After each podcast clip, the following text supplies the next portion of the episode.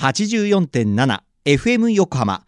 ここから5分間は藤田雄一がお送りするはーい社労士ですのコーナー。神奈川県社会保険労務士会から社労士さんをお迎えして、さまざまな労務にまつわることや相談に楽しく分かりやすく解説していただきます。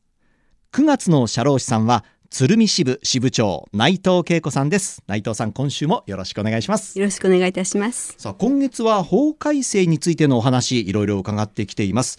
さあ、その中でも今日は労災保険率と雇用保険率についてのお話です。この労災保険率や雇用保険率は毎年変わるんでしょうか？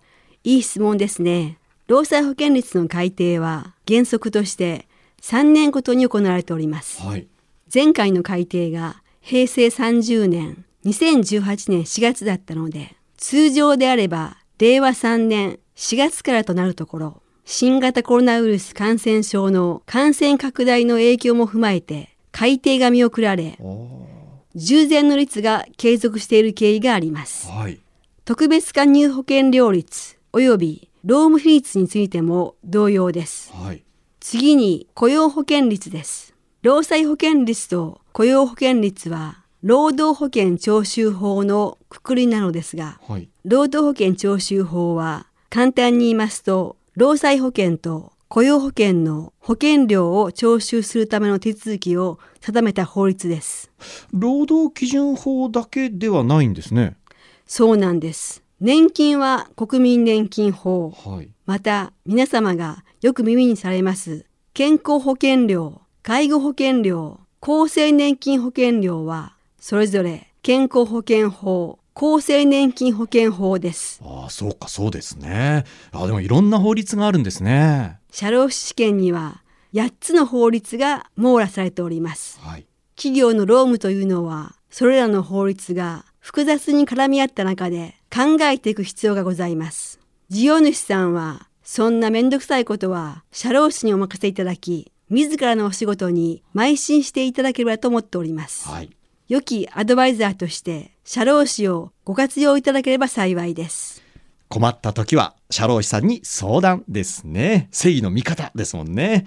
さあ、それでは、雇用保険率ですが、こちらの方は雇用保険率は労働保険徴収法において一般の事業について令和5年4月1日から1000分の 15.5 とされています。労働者事業主の負担率は労働者負担が1000分の6、また事業者負担が1000分の 9.5 です。